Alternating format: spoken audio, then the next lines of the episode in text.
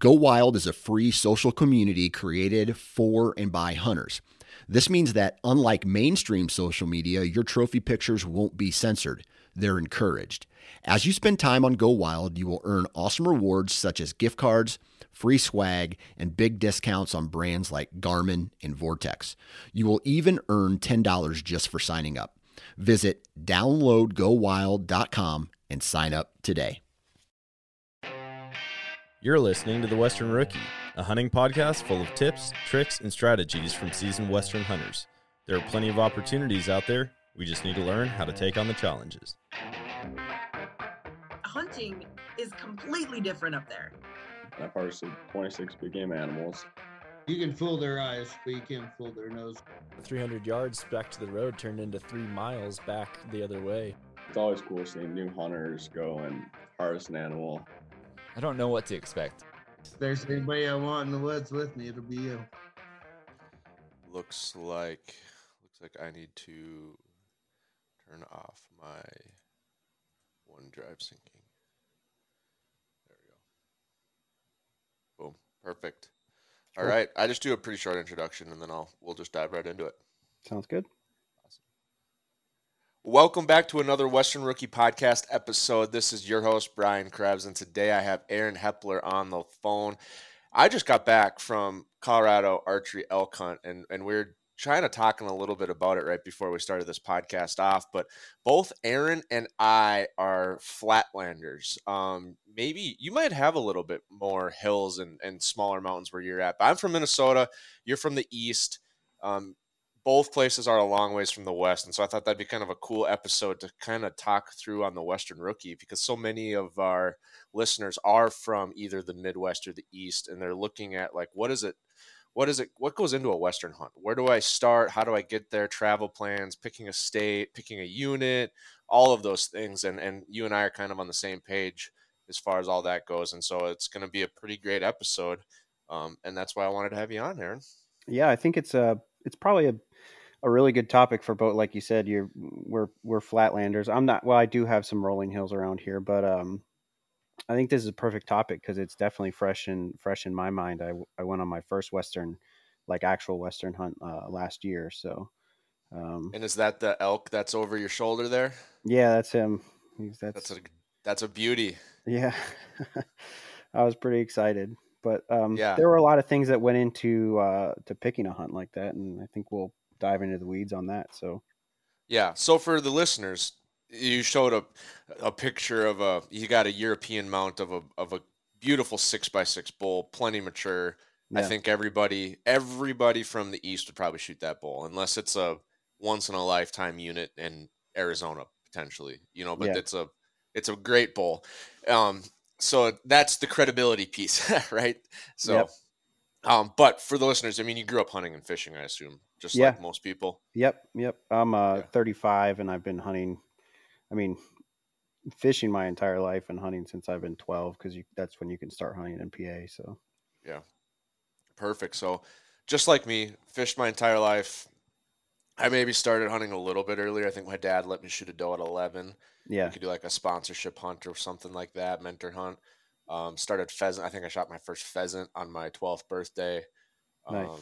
And then I didn't really start Western hunting until after college. I mean, it just wasn't feasible. right, For a while, it's like you can't bring a 14 year old on an elk hunt right, right? I mean, you can. People do it. I'm, I'm sure now that I said that, I'm going to get a ton of emails and DMs like, "Oh, I bring my nine year old," and and we had Yeah. Sean Curtis on the phone. He he brings his entire family for opening weekend archery elk, and he has shot. I think he shot a bull with his infant child in a backpack harness. So That's uh, that's no simple feat there.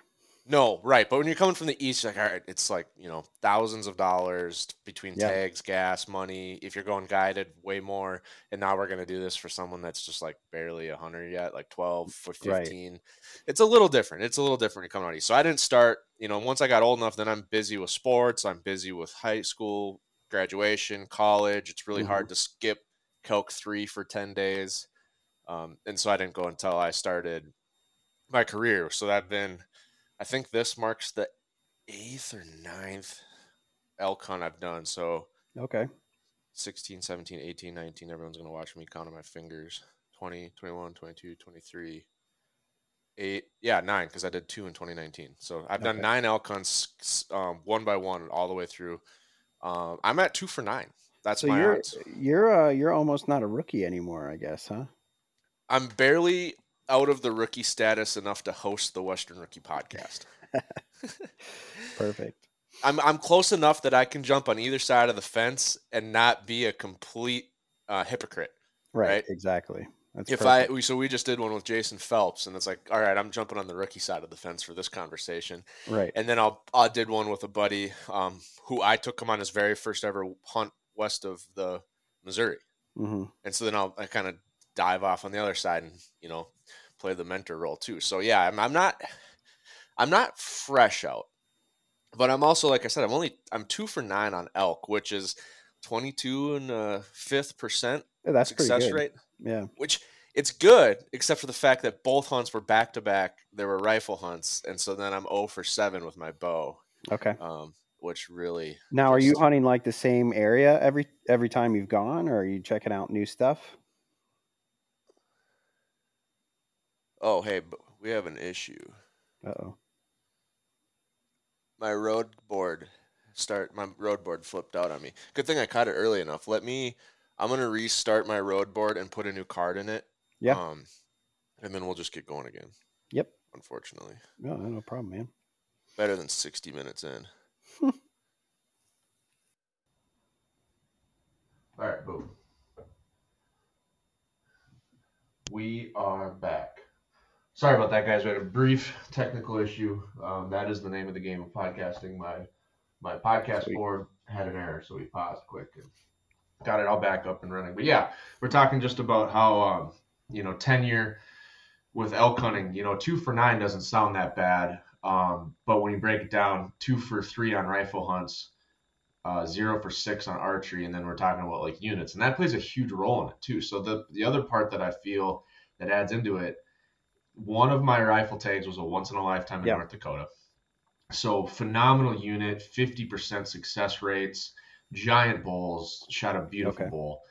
The next year, I went to buy a Colorado point. Noticed I had five, so I bought one. Next year, I went to buy the second, and I had five. It was right when they transitioned their system. So we had issues with our elk group that year. We were trying to go to Wyoming. We had seven. The group app is six. Limit is six. I was in a wedding during my best. One of my best friends was getting married during elk season. So everything together, I'm just like, yeah. Well, he doesn't hunt, so, um, yeah. So I uh, everything put together. I'm like, hey, you know what? This is just kind of all the cards are aligning for Uh. me to just do a, a rifle Colorado hunt, burn these five points before they find out they gave them to me, and then that alleviates the wedding and the group party size issues. And so that was another, you know, five point unit in Colorado is not amazing, but it's certainly better than over the counter Right. Colorado. And so I shot at a six by seven in that unit.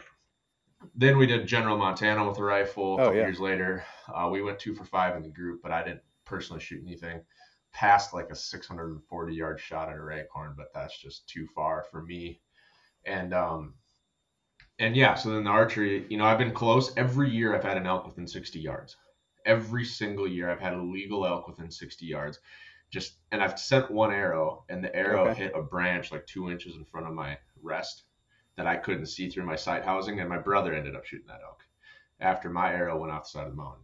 Oh, so when you start to break it all down, it's like, yeah, two for nine's not Yeah. good, but when you consider This episode is brought to you by Steelhead Outdoors.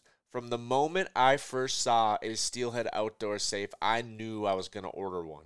The ability to customize the color, the configuration, and most importantly, the ability to move and assemble my safe panel by panel makes Steelhead Outdoors the clear winner when it comes to gun safes. And if you haven't ordered a Steelhead Outdoor gun safe yet, you can still benefit from their innovation and creativity because the guys over at Steelhead have designed some awesome accessories. Their case keeper allows you to hang all of your hunting caps and gun cases off the side of your safe, and it keeps your hunting room looking clean and organized. Or my favorite is the bow keeper that lets me hang my bow off the side of my safe so me and my wife can walk into our safe room, hang up our bows after shooting in the backyard, and not have to worry about the hassle of putting our bows back in the case every time. Both the bow keeper and case keeper are magnetic and work with any safe, which means you can use them now with your current safe. And when the time comes to order your Steelhead Outdoors gun safe, you'll already have all the accessories you need. Head over to steelheadoutdoors.com to order your bow keeper and case keeper today.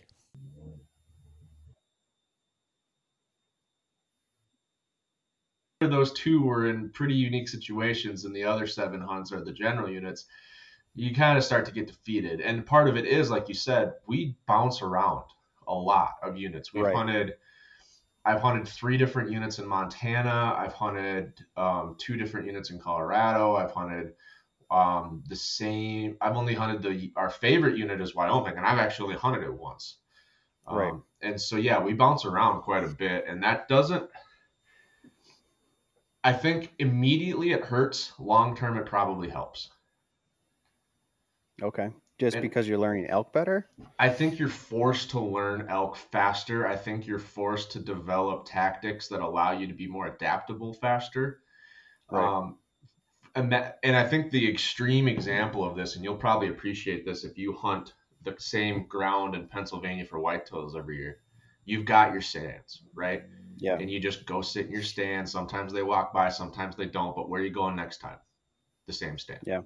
And it's because you're so familiar with that piece, you almost uh, you almost refuse to adapt, right? Because maybe you had a picture of the buck in that spot in July or last year, or you know, for ten years, Dad shot a buck in this stand every year, so it's a good stand. And sometimes that's true in the whitetail woods, but but it's so easy to go just keep doing the same thing when you're in the same spot. And so I think when you're out elk hunting, it certainly helps to know a spot, Mhm. but it sometimes doesn't help you learn new skills as an elk hunter because you're just relying on the things that you did last time that worked. Yeah. And then if it doesn't work, you're like, well, maybe it's just an off day. I'll do it again. And now all of a sudden you waste two or three days before you start to adapt. Versus going to a new spot, you're like, yeah, I didn't see any fresh sign within the last week. We're going to a different spot tomorrow. Right. You know, and I Yeah, think I that's think- kind of that long term, short term trade off. I think that's one thing that um, if you're an eastern hunter, I think it's an. I mean, what you have to practice on is whitetails, right? Yeah. So exactly what you're saying is not what I do because I can't I can't hunt that way. Like I I grew up hunting.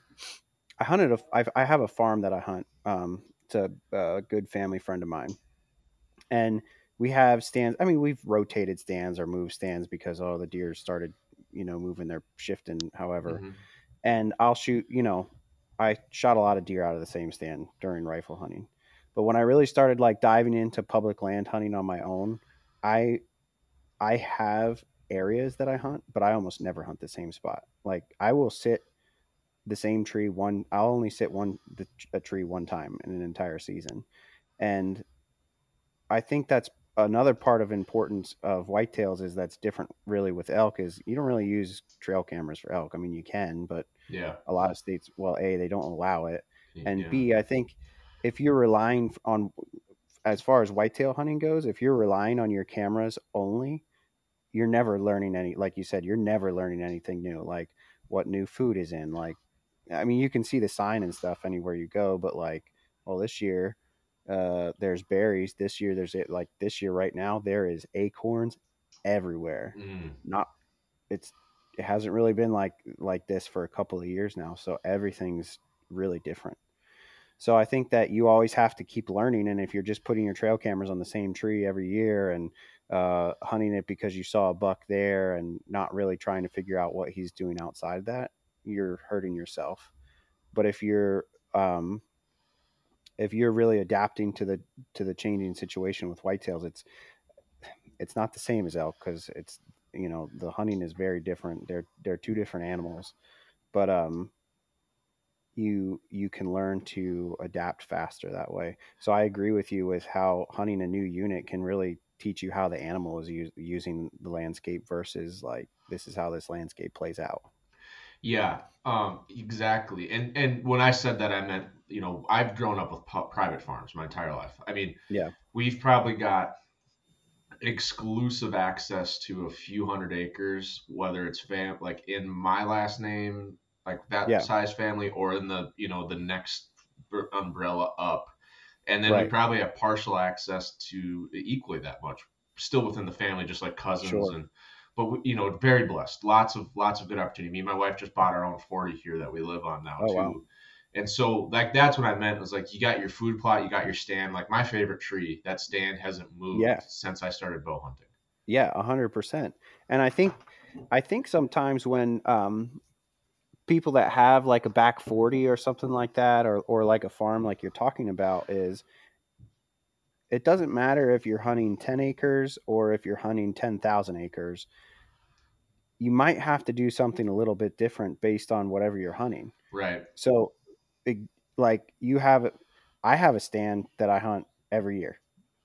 There's one stand that I like to go to because the deer haven't changed pattern, but I think it's like it goes with anything, right? Like we, I, I'm sure you like to fish. I like to fish. If you just stay doing, if you're fishing the same point again and again and again, and all of a sudden now you're not catching any fish, like you got to figure out where they went, you know? Yeah. and it could be because you're putting the pressure on them or it could be because like you know maybe a, a waves made a new rock hump on it or something a tree fell in the water whatever it is like you got to Right. change your situation and figure out what the fish are doing and not necessarily the landscape alone Yeah. The one hack that I do think is kind of universal and it really doesn't have as much to do with hunting as it does like mountaineering. When you're Yeah. changing units, it almost takes a full day or two days to figure out where the roads are, figure out where the access points are, the trailheads, where are the hiking trails, where are good looking valleys and units. And I'm Yeah. talking like I don't we don't hunt from the truck at all. I mean we we spiked out on the we slept on the mountain this year, um, Right. a, a one night, and but but we definitely do ride a ridge or top road, and we'll look for you know one to ten miles in and say yeah that looks good like we should get in there. But to Yeah. do all that, you got to spend time on these roads, and the roads always suck, and you're driving around. But that's like a one-time activity right, right. You do that for two years, for two days. Now you have the roads and the trails kind of down pat. You have Yep. bigger areas. Now you need to get in there and pick them apart, and and and look for sign, look for you know hear bugles and stuff like that. hmm But then also part of going back to the same unit is you start to learn little hacks like, hey, if we just dive off the left side of this ridge versus the right side of this ridge, there's no deadfall. We get in and out easier. You know, we save time. We save, you know, stuff like that. That comes with building longevity of experience in a unit. Going back to this, Yeah. like there's one unit we've hunted two or three times now.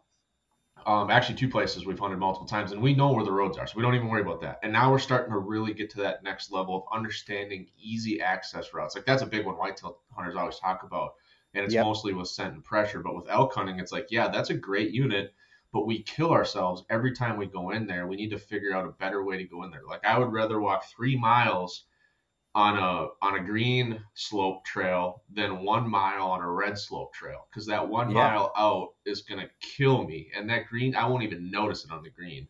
It'll probably be faster on the green right as well, and that comes with hunting a unit a long time. And then you get into like where are the elk this year? What valleys are they using today? And that just Right. comes with, you know, that's the hunting side of it where you just got to be a good hunt, elk hunter and be adaptable.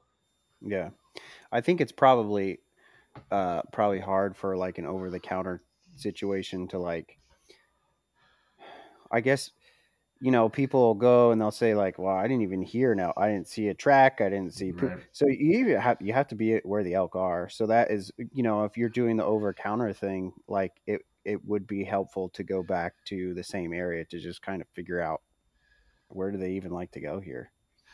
Yeah, that's tough. Um, A lot of it has to do with hunting pressure too, obviously in that situation. Right. I mean, we've got we've got a group of about eight. Usually, we fluctuate between six and eight archery elk hunters in our group. Um, the group has been happening every single year since 2015. I didn't go the first year, and um, and our group is oh man, we're at I think we're in double digit bowls Nice. so we're you start adding up all that experience. It's like we don't go anywhere now and not see sign. Right. But you know, we we we're new spots. We're adaptable. We kind of know what we're looking for. We're looking for dark timber, black timber. We're looking for a third of the way from the ridge line. You know, a third of the way down the mountain, two thirds from the valley. Yep. There's going to be traffic in these areas, away from roads, away from pressure, food, water security. Like it's a triangle. Um, and in the you know we can piece that together. But that being said, like my brother didn't see an elk. He's the he's killed Yeah. four with his bow. He's, we have a little elk rating on our team. He's an E7 because he shot three with his bow or three with a rifle and four with his bow. And uh, he's like, I didn't see an elk this trip. We got into bugling most days. We heard elk. We saw fresh shine. I saw 19. He didn't see any. So sometimes you, even when you, you you're in the elk, you don't see one sometimes in the black timber. Yeah. Yeah. Um. Yeah, I agree. And uh, are you are you mostly doing like over the counter type stuff? We like to, yeah, we like to go every year, and we like a spot in Wyoming, but the Wyoming General is every three, and now it's moving into every four years. Yeah. So then we had to start going to Montana. We picked a spot in Montana. We absolutely hated it. Steeper than shit, super thick. We only had encounters with six elk the whole week, and we just decided, ah, not worth it. Then we went to another place in Montana, had better luck. We went two for four the first time we went there, but it's there's grizzly bears, and it's not Yeah. like there might be a grizzly bear. There's a lot of grizzly bears. Oh, that's not fun. So we're like, no, no, no, no. We've gone back there twice. We're probably going back next year. But we, the plan was we'll go to Montana. It'll be like Montana, Montana, Wyoming, Montana, Montana, Wyoming. Well, now Wyoming is every four years, and now Montana isn't even a guarantee at two points for their Right. general tag. So now it's like, all right, Wyoming, Montana, something else, Montana, something else, Wyoming. Yeah. And so, and that something else is what we're struggling with. Last year it was over the counter Colorado, but Colorado has their muzzleloader season right before peak archery. Right. So that's tough. Um, this year we did a, a draw, a point unit in a low point unit in Colorado. Still have the same, a little bit less pressure, but there's still muzzleloader pressure the week before. They weren't super vocal. We might have gone a little too early for Southern United States. I don't know. But it all just adds up, and so it's like we like to go to we like we would love to go to an over the counter unit or a general unit every single year, like the general unit in Wyoming. We did, we would never go anywhere else. We love that spot so much, Yeah. but we can't draw it. So yeah, we're stuck doing that. And what does that look like? Is it New Mexico? Is it random draws in Wyoming? Um, and our group uses Go Hunt religiously. I mean, that's how we're Yeah. finding every unit we ever hunt is Go Hunt. We look up herd populations, draw odds, pressure. We now we're using Go Hunt maps and 3D to get a gauge on how steep is the unit. Because not, I mean, we've got people that range from billy goats to boats on our team. I'm on the boat Right. side of the equation. I mean, I'm just not a fast mover. yeah. Um, and so yeah, it's tough. It's hard to find. It's hard to find something you can do every year if you're not going basically over the counter Colorado. But then you you really need to get in there. You need to spend time there. You need to go back year after year to to figure out the unit and overcome all the challenges that Colorado has, like pressure, season dates, topography. I mean, it's a there's a lot of things.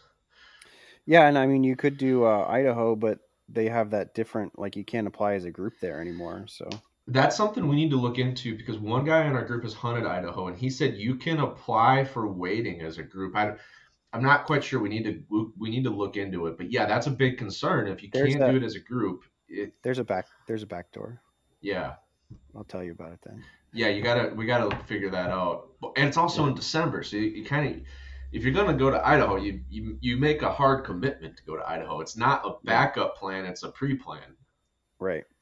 I um I so I I uh, write a little bit for Exodus Trail Cameras, and actually Chad Sylvester, Okay. uh, he's the owner of Exodus. He's out there. I don't. He, I think I don't know if he's back yet or not, but he texted me last week. He's out there, and um, they actually drew. I think it's four or five five in their group that are going, and they all drew the same um, the same tag, and so I think they took like whatever it is, like four percent of the tags in that unit. Oh, really? Uh, yeah. So he they kind of figured out a way to all be able to to draw together. Yeah, and you can, it's all over the counter. So it's but Idaho's. I mean, so here's a. I'm gonna go on a little rabbit hole vendetta. So Steven Rinella on MeatEater has said one of his ideas for retirement, like his golden years pet project, would be going around all the states and just commonizing the Blaze Orange requirements. Are we wearing hats? Are we wearing vests? Are we doing both? Are we doing none? I really don't care. I just want them all to be the Yeah. same. That's what he said. I would like to go through every state and say, hey, I'm going to bring your guys' website up to the 21st century here because they all suck. Every single one of them sucks. Oh yeah, yeah. You can't, dude. I I talk about that all the time because you can't find specific details. Like Can't Um, find details. You have to like look up arbitrary numbers to log in. It's like why why can't I just make a login? Like emails are already unique. You can't have the same email on two different people. Right, right. And uh, you know, there's th- like for example, one one pet peeve of mine is like in PA, it doesn't say if you so we have a, a pretty long black bear season in Yeah. the fall. And it doesn't say if you can or you can't pack a bear out of the woods. But they want they want bear shot. So there's people that will hunt close enough to the truck that they or you know private land whatever can get the bear out. But if I'm gonna go two miles into the woods, I'm not packing out a bear that's over. I mean, I'm not dragging a bear that's over 200 pounds. There's no way I'm doing that. Now, yeah. I actually, I actually contacted the game commission and say, hey, this is like, if you look in the book, it looks like you can you can field dress a bear, and then you have to bring it to the check station. It doesn't say if it has to be intact or whatever it is. So I ended up like contacting uh like one of the heads of the game commission um yeah. and he was like well yeah you can pack a bear out and i'm like well i talked to a game officer before he told me that i couldn't and he's like no no you absolutely can it has to have like you know you have to have the skull you have to have uh you, you wouldn't get a live weight obviously but you have to have this basically you can leave the spinal cord and the rib cage Yeah. and you can and you can pack out the rest.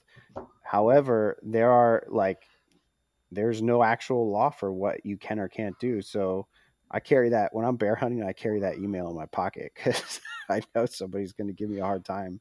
if I Right. And it's not it. on the website. And it's it's Right. the same with these apps and these systems of like like Colorado, it's like E, you know, the number for the unit and then the number for the tag type and then the number for something else and then the, there's Yeah. a, a letter for the sex and it's like jesus like you gotta look all Yeah. this sh- like come on i go on my go hunt membership and they've got every transaction i've ever made with them everything i've ever ordered from them every date i've ever bought anything and all i do is sign in and google just signs in for me Yeah, I just go to the exactly. website and they're like, "Oh, hey Brian, how you doing?" Like, why can't that be how you apply for a tag? Like, "Oh, hey Brian, we noticed it's you know April, and you, for the last twenty years you've been going to the same over-the-counter unit in Colorado. Would you like to go again this year?" Yeah, sure. Click done. right. You know, and so that I would be get my that pet not every right. I get not every state agency can like share a common website, but like things like orange requirements would be kind of nice because like well, and you know the reason I went on this this much, yeah. the reason I went on this tangent is because there's a lot of stories out there in Idaho where a guy will be there at 7:59 and he's clicking refresh, refresh, refresh. Eight o'clock, boom, he's in. He clicks buy, website crashes, and he's like, "Well, what the heck?" And then someone logs in, sleeps in, logs in at like 8:37, and they're like, "Oh, hey, there's tags left because the website's back up." That guy's still Right. crashed and locked out. The other guy gets a tag. He's like, "What the hell? I was here on time." And this guy slept in, and he got the. And so that's what I'm saying with like these whole ancient websites. They crash all Yeah. the time. There's Mhm. always issues with like, oh, the application didn't work, or we crashed, or we, you know, you know, a bunch of people didn't draw that were supposed to draw, so now we got to give them tags to make everyone happy. But then we're, you know, 2,000 tags in surplus that we weren't supposed to give out. Right. It's all these issues, and and so I just I would love to revise and optimize the draw system. I would have like every state, if they couldn't get along, and if they couldn't play nice, and just pick their dates, I would say, all right, then we're doing it a different way. You're going to bid on your place in line. Whoever bids the most and puts it into this, you know, side pot that I I manage for free, and it all goes to wildlife on a, a federal level, so no one can complain. But we're going to bid, and whoever bid, pays the most gets to be first. And your app opens on January 1st. It closes on the 15th. Results are on the 21st. The next state is like the 21st. It close, you know what I mean? And it's so that mm-hmm. way you know, and you're like, oh, didn't get anything in Arizona. Let's do New Mexico. Oh, didn't get anything in New Mexico. Let's go to Wyoming. But now you have Wyoming, where no non-residents have to apply by the 31st of January, and we don't find out until the 31st of May. So right. we basically have this big question mark out there the entire app season of should I apply for anywhere else? What if I don't get drawn? And it's just silly. I feel like every state would see an increase in app dollars, which goes towards their fundraising, right? Because you don't get a refund on your app, whether it's five dollars or fifty dollars. Right. Well, and you know, like PA sucks for that too, because we have, uh, you know, we have a small huntable elk population, and you can put your, you can either just you, like just like anywhere, you can just buy a preference point for the year, not plan on applying, so you know you're not going to get drawn. Which you basically, if you plan elk hunt anywhere else, you basically have to do that because out now they they made it a little bit better this year, but you can apply in February, and then the draw is um, this year was July 31st. Mm-hmm. So if you draw and you have an elk, like PA is like a one, like you're not, you're probably not going to draw an elk tag in PA again. And, is it? I mean, it's, ran, it's random. once in a life.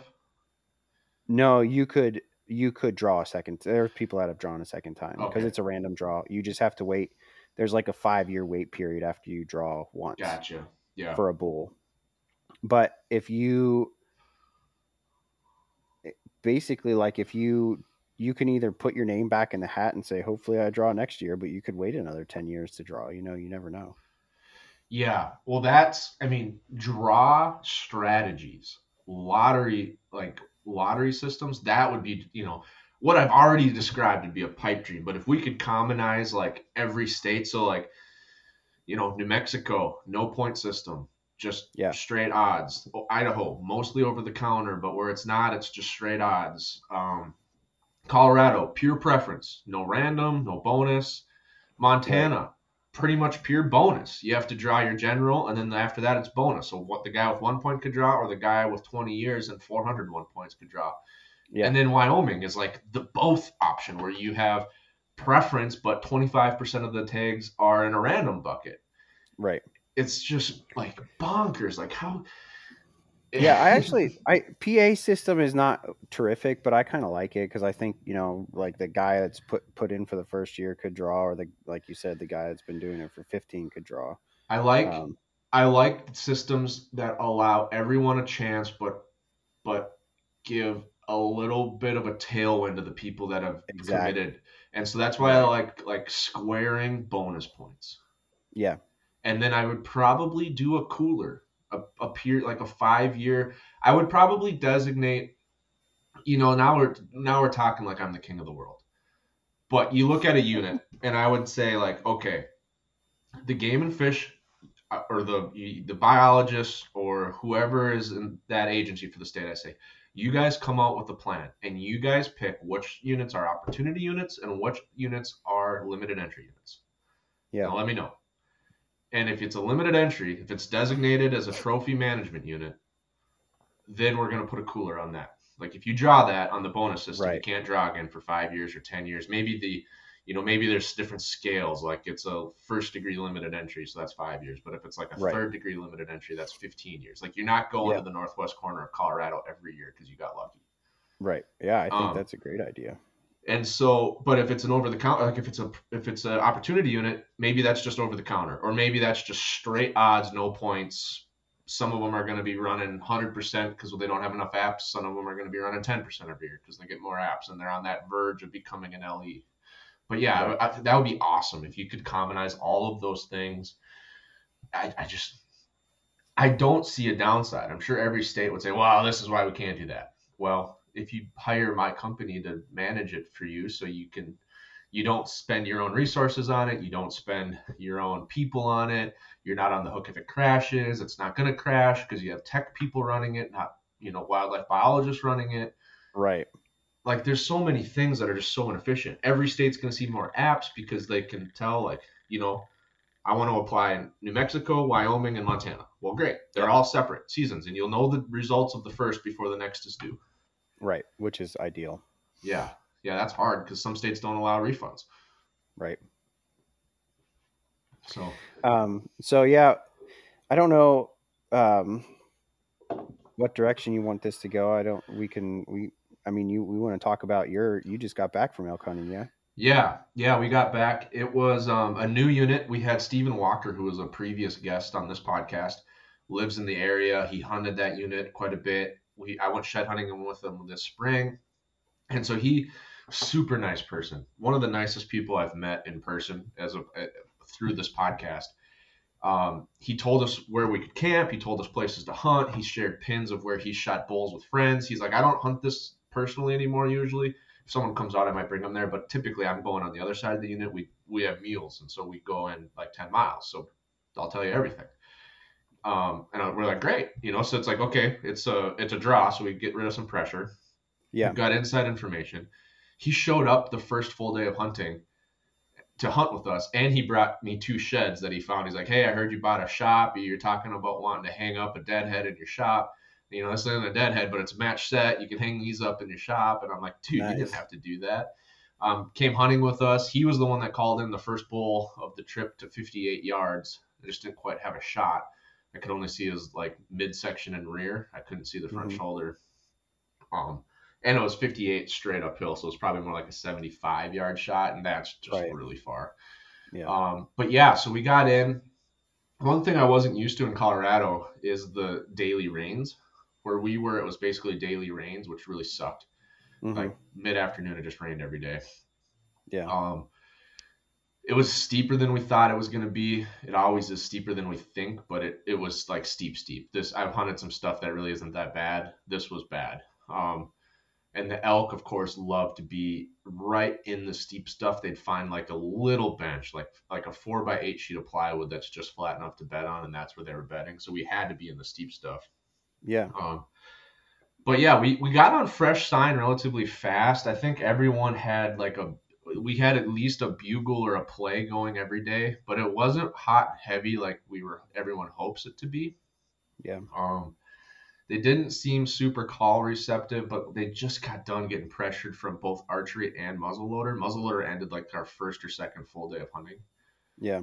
and so it was just a tough, tough unit. Um, we back we've been wanting to spike in and hunt for a long time, and the only guy that really brought it up and wants to do it the worst wasn't on this hunt. He went to Wyoming this year, and so we all Okay. did it kind of to spite him, like, ah, we finally did it. And you're like, yeah, sure, you guys, you do it the year I'm gone.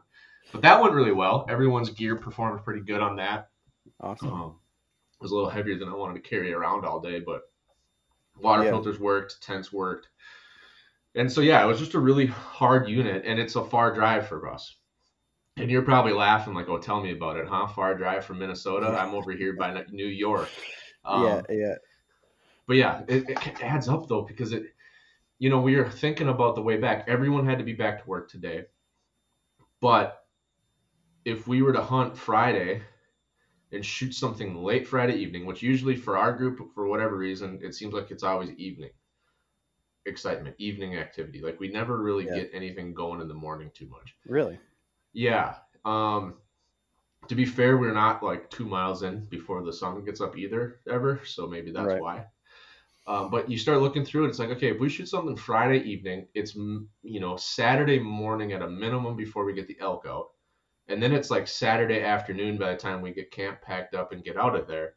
And then it's basically two days of driving to get home. So we're now we're in a position where we have to drive all night long and people have to go to work on Monday with a 36 hour stretch of, you know, being awake. And so Sounds start like a 105 degree fever and a "Ah, can't go. yeah. Can't go to work.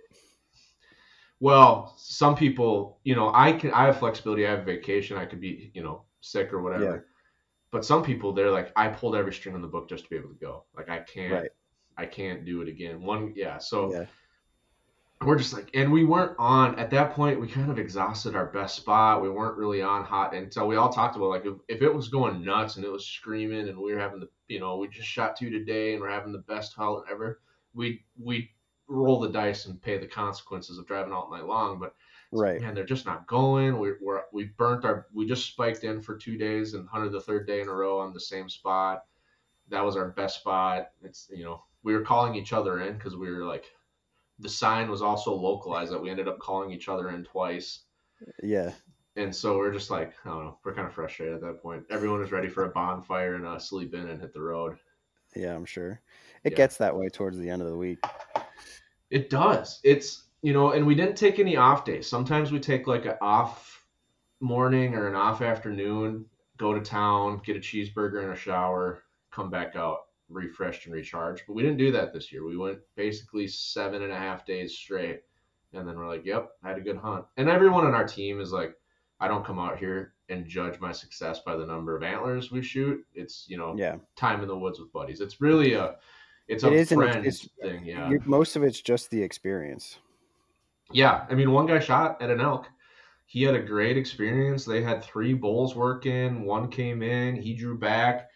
He, as he was drawn back, he was. He's one of those people that he talked how he drops his pin into his target. A lot of target archers come down.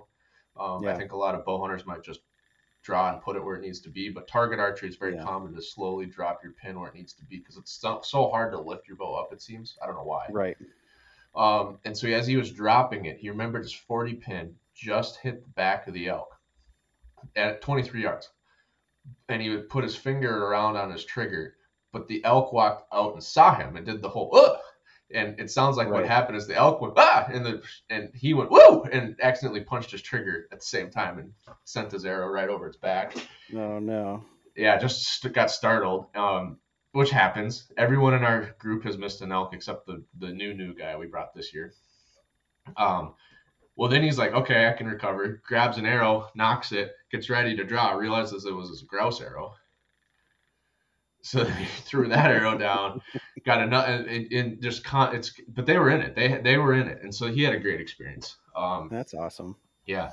I'm like, yeah, I don't know if I'm going to be bringing grouse arrows anymore. I might bring a grouse tip and put it in my pack, but all the arrows Right, in my in quiver are going to be elk yeah. killers. Yeah. Yeah. Yeah, I mean that's an easy mistake to make. Yeah, especially when you have in your quiver. Yeah, you. I don't know. I I pretty anal about my equipment. Like I always grab the best arrows in the front. It's that's the one I grab first. Yeah, I don't like. Ah, this yeah. time I'll grab this arrow. Right. I'm the same way. I mean, all my arrows uh, shoot the same, but I I have the one that I want in front first. Yeah. Yeah, I'm ready. I want to refletch all of my arrows. I just had Kyle Davidson from DCA Custom Archery on, hmm who I think is actually out towards you. Um, but he's got a patent on a new vein that he developed, um, and he is an R and D engineer for some Delta, I think Delta Oh, nice. like consumer faucets and goods. But he Yeah. did like all kinds of modeling and um, dynamics of like aerodynamic testing and Yeah. radar simul- and simulation, and said like this is the best shape I could come up with with lowest drag Yeah. to guide your arrows. And I'm like, oh, perfect. I'm gonna refletch that. But, Nice. but yeah, no, the elk hunt was good. It was fun. Great times as always, but but it was tough. I made a couple of gear changes this year that I really liked. Um, I don't have high performance rain gear. I have Mhm. very bottom entry level rain gear. Yeah. And so it's heavy, it's thick, it doesn't breathe well despite being Gore-Tex. It's old. It's probably starting to be a little suspect on on waterproofness. Right. And so I'm like, you know what? I'm going to ditch it. I'm not bringing it. I didn't carry it a single day despite all the rain. I, what I did instead was I brought the Alps Rainfly tent. I don't know if Mhm. you've seen it. They're like basically 10 feet by 12 feet. You stake them down, you just crawl underneath and ride out the storm. Yep. And I'm like, this is way better. It's half the weight. It, it's 100% effective. Like you do not get wet underneath it. And Right. like two or four people can sit under it. So it works for like multiple people. It's like, why don't we just Okay. do this? And hey, I'll bring my rainfly. You bring your backpack stove. We got equal weight. And neither one of us has to carry your rain gear. Now, the only thing it doesn't work for is if you want to hunt through like a just rainy day. Right. Then you're, you, but you if you do that, you're gonna get wet anyway. I, that's my opinion. Yeah. Yeah, I agree. So yeah, I it doesn't matter how much rain gear you have. It's going to go down your hood or go down your sleeves or down wh- whatever it is. Yeah, we just I just rock gaiters. Yeah. grass is a little wet. Rock gaiters. My boots only got wet one day when we had to cross a river. Um, one of our guys fell in it on the way out, so he Oh, had no. he had squishy boots, and then he had to switch up. Um, one of our guys crossed a down log that went like here comes the river, hits a waterfall, like right at the cusp of the waterfall. There's a log going across, and the waterfall is only like I don't know, 12 feet in the air. So it would have Right. been one hell of a jump, but you would have survived. Right. He walked right across that log. I'm like, okay, I'm not that, you know, I'm not that risky. I'm gonna go back up 100 yards where it's nice and flat, got a couple pebbles to walk through. Yeah. So I did that version of it, but but yeah, no, it went pretty well. Um, all things considered, no major issues. Um, at all, really. Truck got a little hot pulling the trailer out there, but other than that, went off with pretty much without a hitch. So um, we're all That's great. kind of thinking about what ne- next year looks like. I think we kind of all decided this isn't the unit for us. Yeah. Just um, value for input. It's so far, um, and we just didn't see. We saw more than we saw last year in over the counter Colorado, but just not enough to justify the. It's 19 hours Google Maps, but with the trailer in the mountains and rest stops, it turns into like 22 to 24 pretty fast. Yeah. Yeah, last year when we went, we did. It was we actually drove. Uh, we left at night. We left at like eight p.m. Drove through the night, and um, it was a twenty-four hour, Yeah. uh, twenty-four hour drive. Um, I don't think I ever have to do that again. And that, the the guys I went with were like, "We don't ever have to drive through the night like that again. Like, oh, you only have to sleep one night, and then you're just two 12 hour days, you know, or whatever." Yeah. time- like you said, by the time you're done, it's 13 hours or whatever. But We've done both. Um, we prefer to sleep, especially on the way out, I think, because you're going to Yeah. be tired and exhausted all week anyway. The last thing we want to do is show up and we're already exhausted. yeah, Like those other guys worked all day. We went out in two trucks. Our truck left earlier. We slept. The other truck left at like five, drove straight through. So they got up, went to work, drove all night long, and then scouted and went to bed the evening of the next day and probably slept like shit too. So they're up for 36 hours, and then we're gonna start the hunt. we actually got into into town a day early. So we left at like 8 p.m. We got there um, at 6 p.m. the next day because you know it was two hours, uh, Yeah. two hours ahead or whatever, or behind. And um, So then you slept Uh, before you really did anything. yeah, we slept, and then we actually just kind of like nuts around the next morning and went to the trailhead. So we actually did like uh, one of the one of the things is like a new elk hunter or new western hunter. Uh, do you know who Tony Peterson is? He writes for Meat Eater. Oh, that's He does all their whitetail stuff with Mark Kenyon. I don't not pers. I mean, not personally for sure, but So uh, he actually does the, the Wired to Hunt podcast as well. okay. Um, but he he was all like I'm I'm buddies with him, and he's always like, dude, you don't don't go on an elk hunt on your first like out of state trip. So you know, I did some I did whitetail Yeah. hunting out of state and that kind of thing, and um, I've known him for. I, th- I think it'll be four years now, and he's always given me pretty sound advice. Like you know, he's he's known Right. ropes. Like he's written for every major hunting publication for a very very long time, and um, you know, I always uh, always take his words like you know as ultra importance when I'm thinking of this kind of thing. So I like I saved the elk hunt thing for a couple of years, and we talked, we planned more, we did the gear thing, and like Yep. you know we're all like I'm a um, I'm an intensive care nurse, and um, I was planning on going with um, some of my friends uh, friends from work. Um, you know, one was in nurse practitioner school, and the other one's a physician's assistant, and uh, one of them's actually a pulmonologist that we work with. So it's like, hey, like some of them have limited time, and like what's Right. what's the best option to do? You know, what state would fit us the best? We kind of want to do a we don't want to do straight DIY, but we actually ended up settling on um, uh, not an over the counter unit. It was a it was a draw unit, and um, so we planned it for a couple of years and did a drop camp. which is you know For they're pretty yeah Okay. um they're pretty budget friendly you know like i think we spent i think it was like eight grand we split it four ways and the service is great right? Like um, you still have to have uh plenty of gear but as far as like getting to where you're going that's kind of already pre-planned. Um uh, the guide service that we hired they um they pack you in on horses they drop you off at a camp that they have in on public land and you know Texas when you get one kind of thing Yeah. um, so you already have a pack out plan because you don't, you know, so you get to carry a smaller pack. You don't have to Mhm. do the whole. And I kind of would have liked to, uh, if I if I ever did that particular hunt again, I would spike on my like I would bring stuff to spike a little bit further from our own camp because we ended up like coming like. I- I think it kind of makes you a little bit complacent because you kind of stick to the camp. Like we would come back and eat lunch, or you know, like uh, Oh yeah, yeah, yeah. that kind of thing. Um, but I think the for the doctor that we went with, like he had seven days, like he could not get off longer than that, Right. and um, you know, we the other three of us could take. I think max we could. I think one person could take nine or eight or nine days. I think I took like twenty days off. Uh, I deer hunted when I got home. Um, yeah. But uh, I think that it was like a, a really good experience for our first time out. The only one of us who had ever elk hunted before was the was the pulmonologist that we went with. Um, he was in his mid sixties, so he's been elk hunting for a long time, Yeah. and you know he he prefers like New Mexico, um, and he's hunted that a lot. Um, but I, I think that it was a good, as far as a drop camp goes.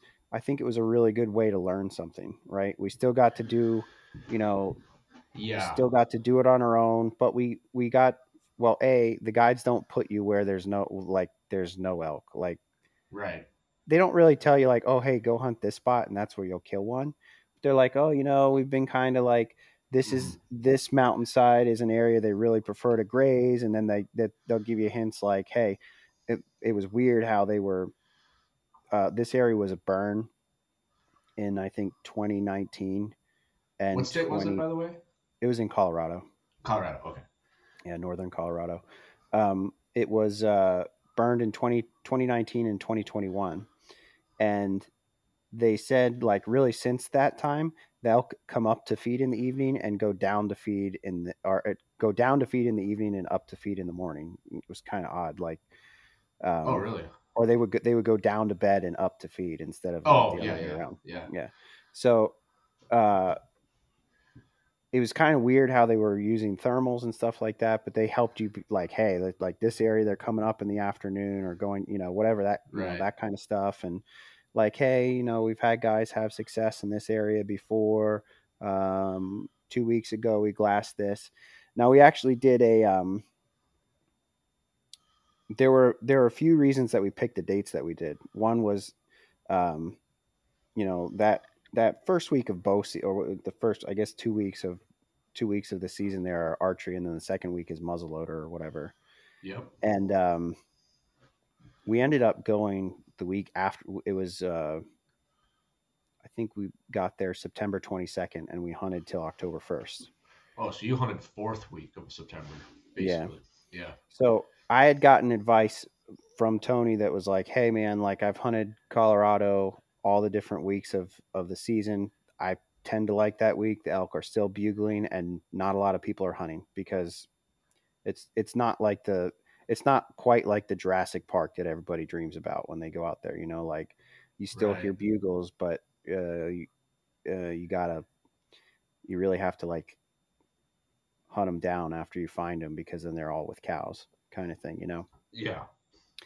um, but i thought the drop camp was a really good way to a it wasn't very expensive and b it kind of like shortened a learning curve um, i don't know they don't they don't actually have their bow hunting percentages um, uh, listed but i think they had like a 25% rifle success rate Okay. um, yeah. so it wasn't you know it wasn't too bad for a public land piece and um, it was it was pretty remote like there's a lot of I mean, there's lots of public land everywhere in Colorado when you get on a big chunk, but it, it was a lot of room to move. You know. Yeah, and I suppose by doing the drop camp, you get away from a lot of pressure. I'm sure you guys weren't seeing terrible amounts of hunters back there.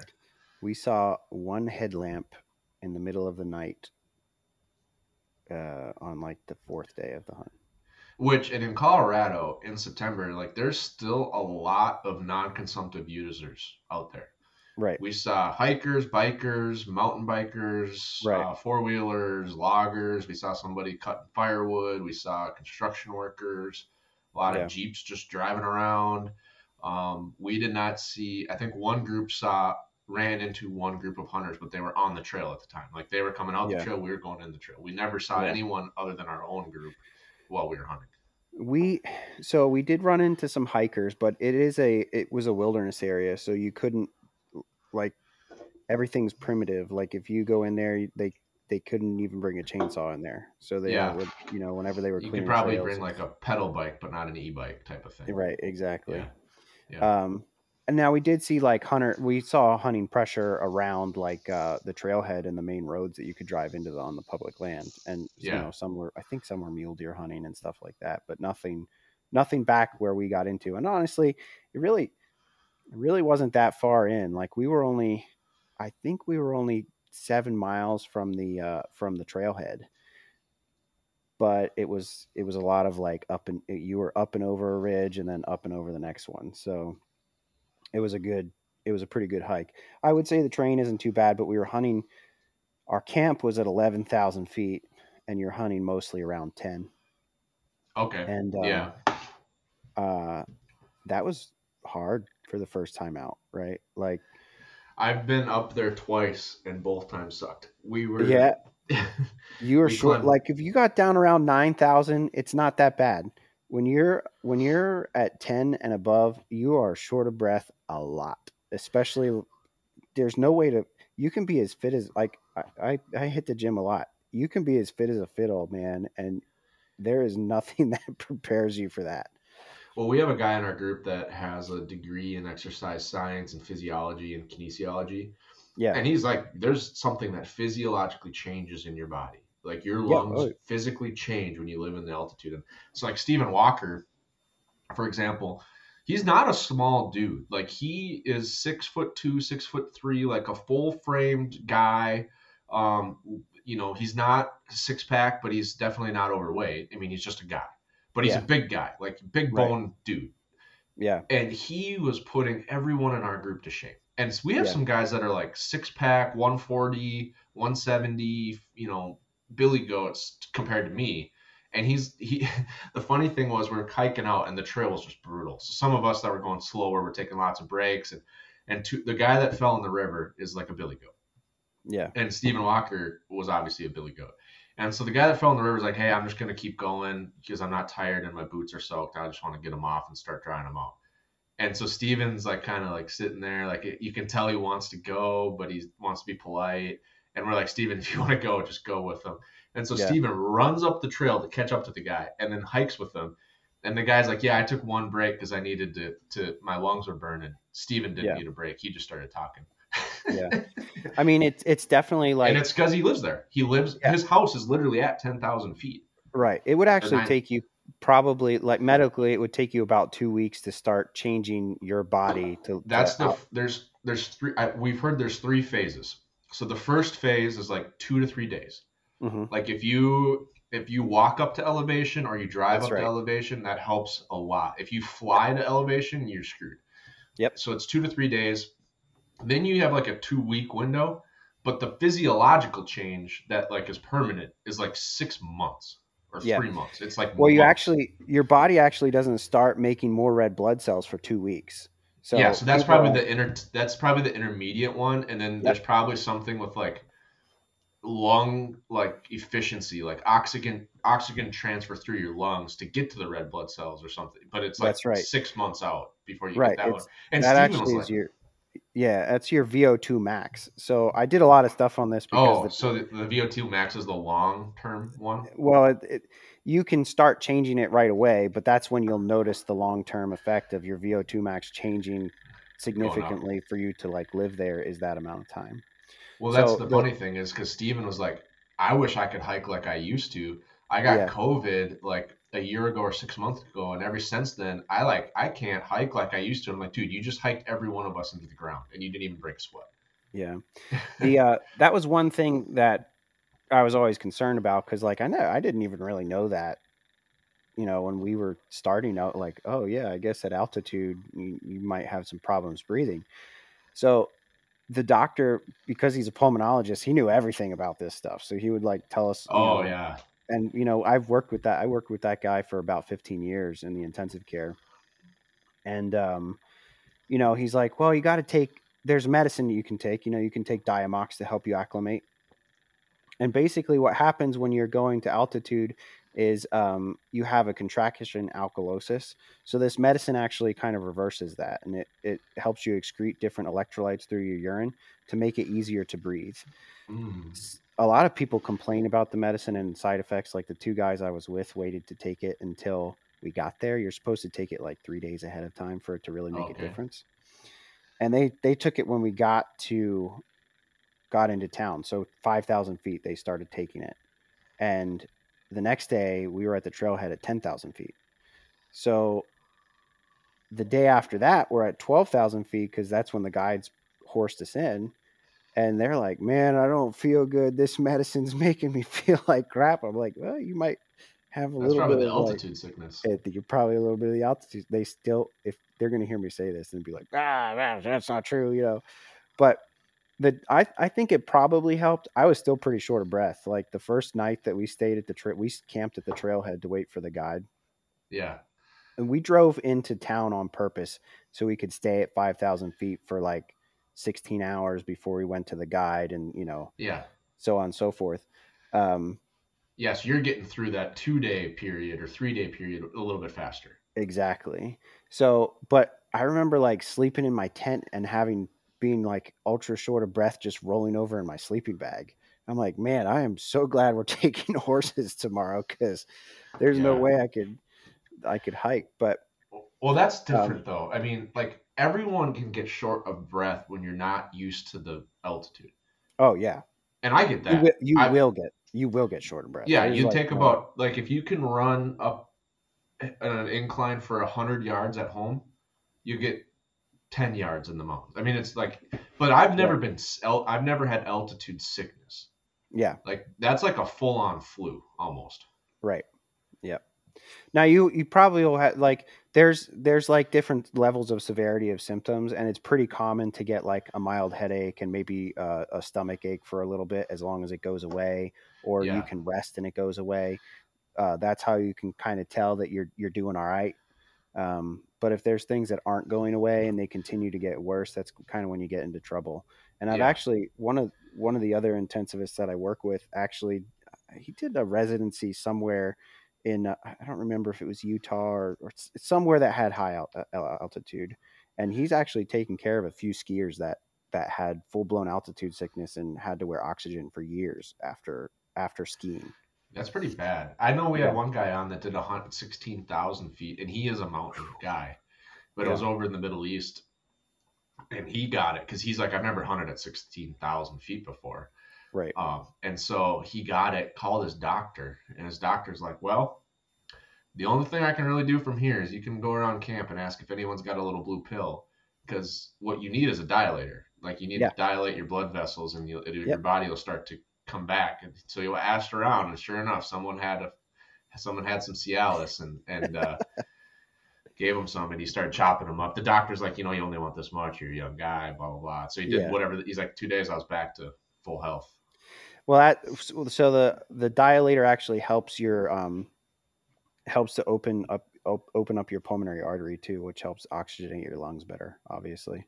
Um, Yeah, because we actually yeah. use that to treat treat patients that have pulmonary hypertension, like their their blood vessels don't feed their lungs like they should. So What we, I would. uh, we Oh, I was going to ask you guys, like either you or the pulmonary, the pulmonologist. Is that what you say Mhm. it? Pulmonary doctor. Yep. What would he say is like, you know, I don't want to just take the pill. Like, what could I do all year long? Because I live at like 1,400 feet or 1,100 feet. I can't remember. No, nine. My farm's at 900 feet. Yeah. And so it's like, what could I be doing all year long to be increasing my VO2 max? So anything like I I actually used uh myself I used kettlebells a lot going into it. It's kind of Yeah. like a hipster thing to do and everybody's swinging around and doing the CrossFit. Hey, that's thing. okay. I go to CrossFit too. Yeah, but it's like it, it is it is actually a good way because you're getting anaerobic activity while you're getting aerobic activity. Because if you do one or the other, it's not really like if you uh, power lift weights, it's definitely not going to help your VO2 max. And if you run alone, it's not going to. You'll you'll have um, probably better breathing techniques, and your cardiovascular will be better. So it, it is very important to get a, a higher level of cardiovascular exercise. But if you want to do both and build strength, the best way to util and the best way to utilize oxygen is to incorporate both of those things into your into your uh, into your exercise program before you go. Which is Um, you're basically talking like high intensity full body circuit training. hmm Yeah, Like it is use probably the full- best way to. Like complex movements. Um, so you're using like multiple big muscle groups, but then also in a short time domain. So you're really spiking your heart rate and like getting sweaty is what Yep. you know what we're Yep, talking about. that's right. That's Yeah. right. So is that Um, just the best way to train VO2 max? Is just It is. Yeah. burn your lungs up at home? and so I, I did actually I wrote an article about this this past spring. I'll I'll send you the link for it um, since we're talking about it. But um, yeah, I mean, I, I as far as I can find and and find out, that's the best way. Now he actually did a few other things that I probably wouldn't recommend. Like he um he has a CPAP machine, right? And he actually used a an he actually reversed some of the tubing on it and he used it as an oxygen deconcentrator at home. So he wore like a face Oh. tent mask at home and actually deconcentrated the level of oxygen that he was breathing in and actually put his oxygen saturation. So an oxygen saturation of better than 90% is really adequate and you really want Yeah. it to be 92 to 100 Yeah. somewhere in there. Uh, well, 92 to 99. But um he actually put his oxygen saturation into the mid 80s on purpose for a couple of weeks before he went. He thinks it helped. Um, Oh, I'm sure it I think- does. I think it could help because it's not the same as like people say like those tight fitting face masks that you can wear while you exercise. That just makes you breathe harder. It doesn't deconcentrate the, like you're not getting less oxygen. Like you and I are breathing 21% oxygen right now. Putting on Yeah. that mask is only increasing your carbon dioxide level um, or making you rebreathe carbon dioxide. It's Which not is a part of taking it. away right but it's not taking away the oxygen concentration in the room so it's just Which- making your yeah. lungs work harder and breathe harder.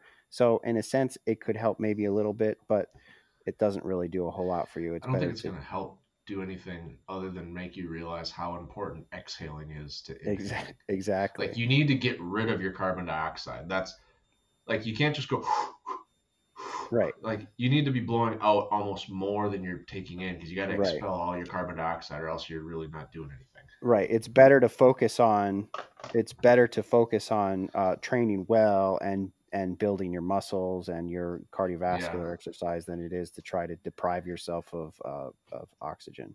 Now he the way he did it was actually lowering the level of oxygen in the room. That So- which was basically like the set the same as sleeping in a in a um atmospheric chamber or like they like Yeah, the yeah, like the exactly Colorado. Springs I've gone to the training the Olympic training centers is like yeah we got like basically apartment rooms where we can adjust the altitude that's and exactly so right. like we'll have our athletes sleep at 9,000 feet artificially and then they go to Rio de Janeiro for the games at zero feet and they like they're just like high on oxygen because they're used to nothing yeah that's right and that's basically what he was doing, which I could see. Like I could see it help you start getting through some of those early phases of altitude adjustment. yeah Well, he really didn't have yeah. he really didn't have too much of a problem you know I, I mean we all had like a little bit of it but he you know i said he's in his six he did really really well and i think that he, that in part it probably probably helped him So this, my advice is going to be good for 75% of the people out there, and it's going to suck for 25%. And there's no way around it. But as long as you aren't last, you will be fine. yeah exactly If you're the slowest guy in your group, you're going to have an awful outcome. But if you're not the slowest guy, you'll never be. You'll be like, yeah, I breathe a little heavy, but we're always waiting for Tim, And Yeah. you know, I love Tim, but we're waiting on him, and he's over there. Yeah. and that's usually me, depending on who we elk hunt with. Um, And as soon as he recovers, you've been recovered for three, four minutes. So, you know, you get a 2x break. Like if you needed one minute, you get two minutes because you're waiting for someone that needs two minutes. Well, if he like barely recovers and you start again, like he's going to be the first to redline again. Right. And so that's why I said, like, there's no way around it. Someone's going to be the slowest, no matter what, no matter how hard everyone trains. Now, maybe everyone trains like Cameron Hanes. And now it's like, yeah, nobody really needs a break because this isn't that hard compared to how we train. But let's be realistic. We're not, most of us aren't doing that. Yeah, man, and I so so that was like the first the beginnings of like the major things that I was always concerned about. Like the gear, Yeah. like you kind of learn that as you hunt your entire life, you kind of learn what works and what doesn't. Now, obviously, there's things that are specific to like yeah. I don't deer hunt in the rain the same that I might deer hunt for elk. So you might want something different, like you talked about getting that um, the rain fly and that kind of thing. Like that stuff you're going to learn on eh, on the fly with experience. But I think there was, you know, some important takeaway. Like the guide had a nice water filter. Like there was a spring close by the camp. So we would fill Yeah. five gallon bags of water, and he had one of those nice like gravity buckets that had Oh. held like three or four gallons. That was awesome because then we didn't have to worry about it at camp. But as far as like hiking around, like, you know, you can bring like this gravity drain that takes forever or a pump or whatever. I used one of those Grayl. Uh, I used a Grayl system, like the water bottle that you just squeeze down into the cup. Um, and that was awesome. It takes eight seconds to push that thing down into the cup and, and you're good to go. Yeah. You I've seen those systems and depending on what size you get, I mean you can filter like a liter some of them are made to filter like a liter of water with one push. Yeah. It, It's the Yeah. same concept as a it's a it's a filter, right? It's a it's a Yeah, charcoal it's just- or a granite filter. Right. It's so it's like a it's like the bottle with the the filter on the bottom, and then you have like a cup insert, and you just squeeze Yep. it down in there, and it's yeah, it's 750 mLs of water, so it's uh like three quarters of a liter. And you just push it down into the cup, and eight seconds later, you have a whole, almost a whole liter of water. I have the little MSR that I just Yeah. pump, and it's it's the same system. It just doesn't do as big of a push at once. It's, but it's, Right. li- it's probably a little bit smaller too to like, and it screws into my Nalgene. Yeah. So, but those are things like you want to practice with and like get to know Yeah. before you go do that kind of stuff. So like, you know, I went through like the Sawyer systems and that kind of thing, and like didn't love them. But you know, one of the guys that I went with had like this three liter bag that was a gravity drain, and he was planning on putting it up the night before and stuff. And when we got there, like he'd used the thing a couple times, and he hung it up, and it didn't work. yeah. So, like- we had one guy that used his and it broke. Yeah, And since he last used it, it was broken. So yeah, we had to go back to our systems. But his was a little tiny thing too, like a small, like a micro filter. Mine's like a full size backpacking filter. that MSR one is a good is a good system. and I had a bag that I bought, a six liter bag that I could throw in, and it's just ounces. But then if you find like a good water source by camp, you could just filter water like every other day. Yeah, yeah. Fill up your So- backpack bladder, fill up that bladder, fill up an Nalgene. Right. Yeah. And I think that kind of stuff is like, I think, you know, when you buy gear, I think it's important to kind of just play around with it at home. Like, you don't want to be opening up a package the day before you go and be like, yeah, this thing will work, you know, because it might Yeah. not be what you want to use. And maybe it's heavier or bulkier than you wanted, that kind of thing. So I think I would, that was, yeah, I would strongly was- recommend if if if you're doing eh, maybe you can make it even general, more general. If you're doing anything that you haven't done before, yeah, try it before you go. yeah, And it's as simple as like if you've never booked a hotel, like go book a hotel, figure out how it works before you go out west and try to figure out how it works. yeah, Like obviously that's an example, but like if you've never base camped, like I've base camped so many times, like I just I know what I need. I know I never test anything before I go. It was Yeah. cleaned when I put it away. It worked when I put it away. I haven't touched it since. It'll be fine. But yeah, the spike camp was all new, so I tested every kind of piece of it. I set my tent up in my yard. I set my air pad up. I set everything up. I tested the water filter. You know, I've already been using the stoves, backpacking stoves for years, so I didn't test that. I know that works, but like test it out. Test it in the summer. Go on a camping trip. Like sleep in your backyard if that's what it takes. But like you said, no matter what, if you've never set up a wall tent before, that's not fun to figure out at night in the mountains. No. And even things like so you talked about a stove. Like I have um at home when I'm like whitetail hunting all in a, a whole day or like I'm backpacking in or something, I'm using like one like I don't know, some knockoff thing you can get on Amazon. It's they're all right, whatever you, they screw onto the top of a, a portable can of gas or whatever. Yeah. Well, what you don't know is in Colorado at elevation, if you try to light your gas and it's like I had like the Col the Coleman mix, like maybe it was just propane. Uh, I don't remember what the mix is, but it was Coleman gas, right? Yeah. Trying to light that doesn't light. It's not good enough. Yeah, Like, there's different the- fuel types, and it's it's both temperature and altitude can play a role in it. But like high altitude in the winter, like I think it's like only white gas will work. Right. So like fortunately like a cup we had we had some Jetboil gas with us which was fine like worked fine. That works on other things, but maybe not like extreme altitude or like right. So you need to know They but that was not up. even yeah. that was not something like my stove worked great, but I had no idea that was going to be a thing when we got there. So like Right. we were trying to use our lighter to light it. yeah, Lighter like a wouldn't light. butane lighter might not work. Yeah. not not going to work. So fortunately, we did. You know, they had they had the camp. Obviously, they had like a Coleman white gas stove, and they had like a little buddy Yeah. heater thing and that kind of thing um, there at the camp already. But like, that's the kind of stuff you don't really think about or know, and those are the kinds of things you should be thinking about because it's the little things that are gonna suck. Like if you can't make coffee in the morning because your stove you can't light your stove, that's gonna suck. So I hate coffee. I love caffeine. I hate the taste of coffee. Yeah, So I drink energy drinks all day long, like this rain.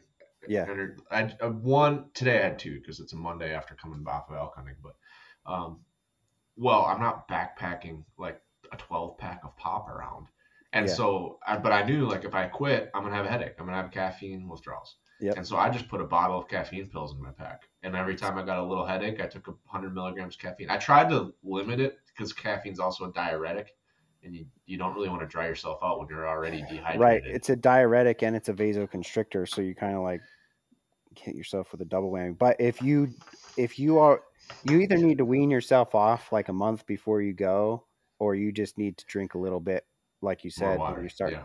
you know when you're starting to get a headache. The other the other thing, I guess the other you know while we're talking about a little bit about that, like the other thing that helps with altitude is just ibuprofen because it's actually an anti-inflammatory and that's part of what altitude does. So if you're Yeah. having minor symptoms from that, ibuprofen is is part of the part of the I don't think I had any steady state altitude problems. My brother got sick actually the morning after we spiked out for a little bit, but then he felt better. weren't really sure what was going on.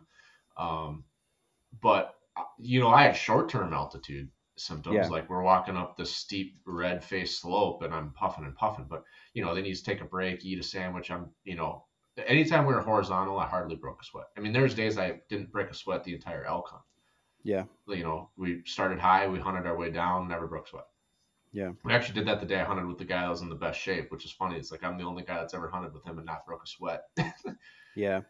I I don't know. I don't think I had any. I didn't other than being short of breath and you know some minor headaches here and there that would go away pretty pretty quickly. I don't really think I had altitude sickness, other than um, I I I went blind in my right eye. like permanently? No, I can see out of it now.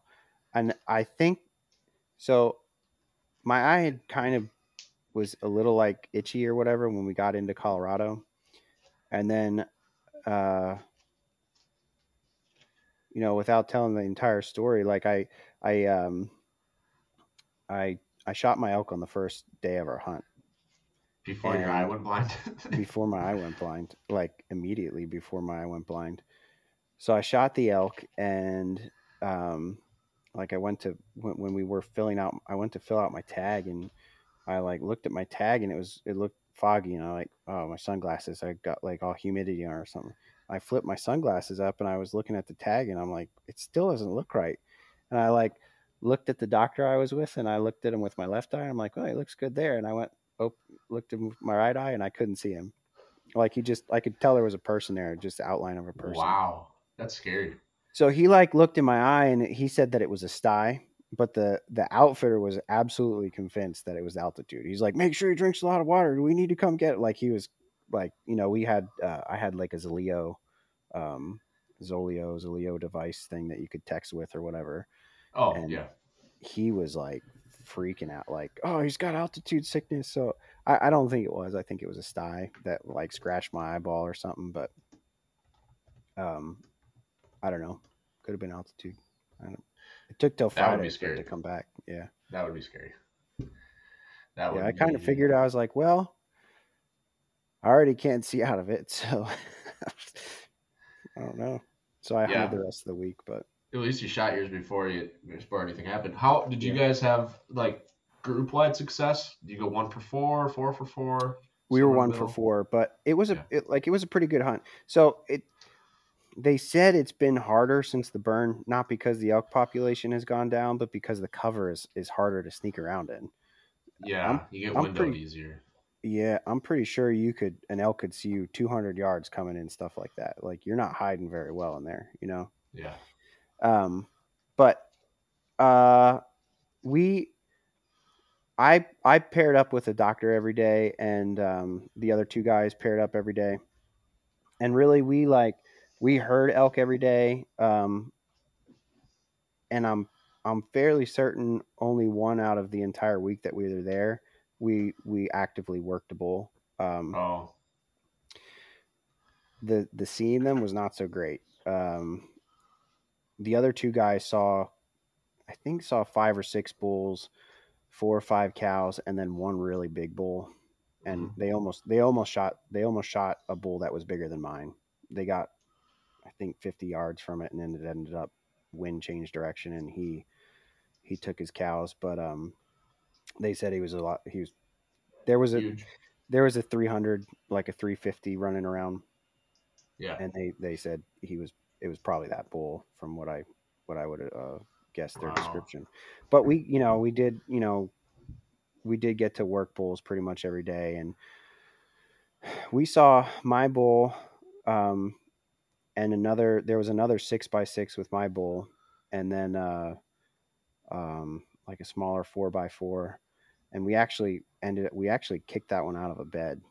I, we were like kind of working around, along a ridge line where we had heard bulls in the morning, and there was a creek, and I could see a wallow across the other side of this creek, and I remember being like, took a step across the creek, and I was like, I smell one, and the Yeah. the doc was like, How could you smell when The wind's blowing the other direction. I'm like, I'm telling you, I smell an elk. You know, I have that like goat Yeah. urine. Oh, You know, they smell it's- strong. yeah.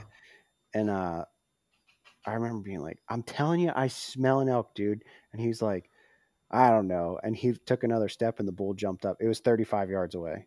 Bull Oh, jumped really? up and took off off the ridge. But yeah, it was it was a good hunt, man. Like we the morning the morning I killed, we went up to a glassing spot and really didn't have to go too far because um there were elk my dog's freaking out right now. There uh there were elk bugling all over the place. So we kind of like picked one and started working in that direction and definitely like uh definitely more of a herd bull. Yeah. He was like kind of working you could hear him get closer and then get further away like he was kind of rounding the cows down or something right. And um, you know we kind of let him go and we could hear satellite bulls would like work one way and he'd work the other way and they so you kind of like seesaw calling them almost. So we just kept working out the ridge line just to learn more about the area and we stayed kind of just above or just inside the timber line. And um, we got to a like a small open meadow and there was a wallow in the middle of it. Looked like it hadn't been used maybe for a couple days um, but I called at the edge of this meadow, like I bugled, and just got like a, a small bugle back. Nothing, Mhm. you know, just a little like it was later morning. I think it was like eight thirty or nine o'clock, and it was pretty close. So we're like, oh, you know, you know, they're bedded. We can we have plenty of terrain here. There's another kind of it's not it wasn't really a meadow down below, but it looked like a break in like the tree line. And I'm like, well, kind of like I didn't really want to go into it because I felt like it was too close to where this elk was, and the doc was like, "No, no, he's fur- he's further than you think." And I'm like, oh, "I don't know." And we ended up. I was going to call the bull in for him, and the thermals were working uphill, so he's like, "We're going to get down along the edge." So we went down along the edge of this. It was like a fifty, maybe seventy yard wide opening, in the woods, and um, I got down low and he was above me, and put my pack down, nocked an arrow, and I bugled, and this thing just like no more snot bugle. This thing like full out. And he came running out of the other side of the woods. Like I could see him immediately, just charging out the other side of this opening with another bull behind him, all pissed off, like hair up, like coming, you know. And he got he got to the edge of the thing and slowed down a little bit, but still was like stiff leg stomping across. But he did not have any intention on circling me. He was coming like he was just on a on a line. Okay, so he forgot all about playing the wind and coming in smart. He just Oh came yeah. straight to you. He was like, nobody's ever been down here before, you know, and he just like I drew my bow and I'm like, he's gonna be at he's gonna be at twenty five yards. And um because he was coming straight at me, I'm like, I'm I have to shoot him and I have to take a frontal shot. yeah. So I wanted him to get pretty close. But he got to like 30 yards and then he was like, oh, something's not. But then you could tell he was like, Yeah, did the no stop and like, something's not right. And the other one was like, what are you waiting for? Like, you could see him in the back, like, come on, you know. And um, I felt like he, w- body language wise, like I've never seen an elk in that in a hunting situation before. So I was like, eh. He looked like if I was thinking that's a whitetail, he's about to peace out, you know. Um, so I settled my settled my pin and pulled the trigger. And he was uphill, like it was just a slight angle uphill. And I ended up hitting him square where he's supposed like I hit him through the hole in the chest. But the arrow was kind of like angled upwards, so it ended up hitting him behind the shoulder blades in his spine. Like it went went through Oh. the hole in his chest and hit him in the spine and he dropped over Interesting. and he was like squirting blood you know. I was like okay well at least like it's a lethal like it's definitely a lethal hit but you could like there was a like a 20 inch uh 20 inch uh oak tree or no i guess it's not an oak tree probably whatever asp, aspen or whatever the quakies. There was like a 20 inch tree laying next to him and he was picking that thing up with his antlers just like like it was nothing. I'm like holy crap. So i did i ended up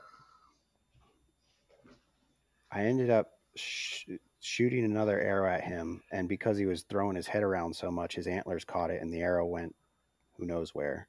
And then I shot him, and then I shot him through the lungs, and then he he died pretty quick after that. But um, it was a really it was a really cool hunt.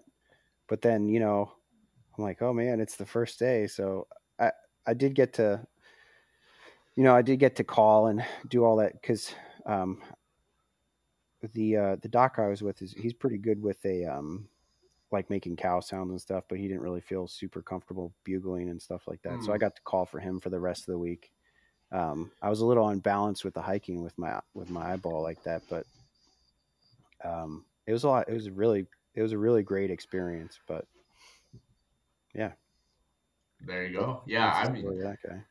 I would love to shoot one on the first day and then not have to bring my bow every day because I'm going to be out there anyway. It's whether I'm calling for someone else, which half the time I got to call for them anyway and carry my bow. At least if I shoot one on the first day, I can leave my Yeah. bow at home and just call.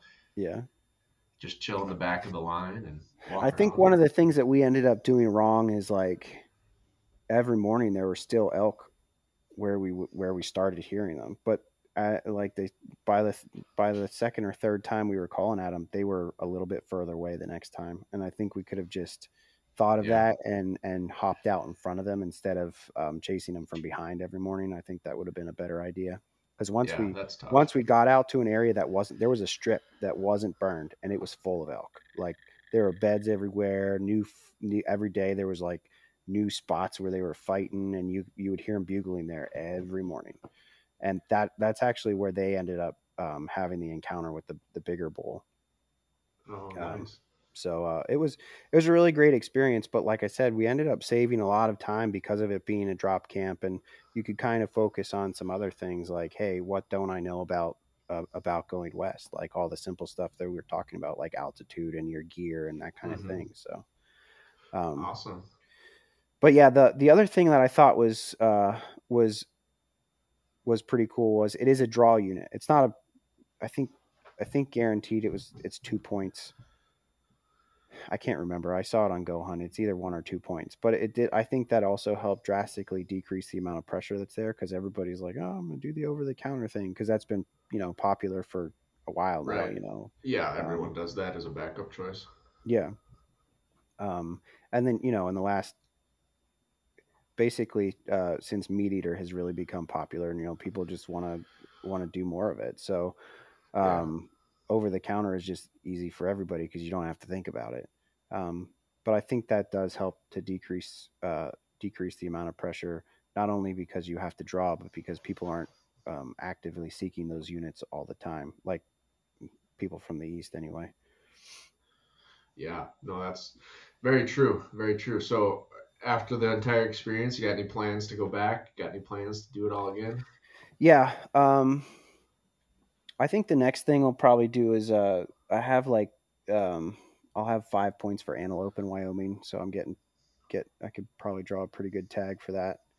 Mhm. Um, and then uh, I don't. I'll, I'll put in for. Uh, I'll I'll buy some points for Wyoming this year. Um, one of my other buddies been saving up for Wyoming elk for a while now, so I'll do that and um, probably probably plan to hunt Colorado again in 25. Um, next year, uh, I'm planning to do like mule deer in Nebraska. So Nice, nice. Yeah. Yeah. that sounds like a couple of fun trips coming up. So good chance to keep going west, keep uh, building experience, yeah, keep bringing animals home. yeah. This year's a little different. My wife uh, picked up is doing something different for her career, and um, and we have a foreign exchange student this year. So um, I'm gonna be a full full blown PA whitetail nut this year. Yeah, there's nothing wrong with that either, though. no, I'm excited. It should be a good Awesome. season. So Cool. Well, I wish you wish you the best this fall and on all those trips coming up. Notice looking down, we're a little over an hour already, just like that, wrapped up. Uh, Yeah.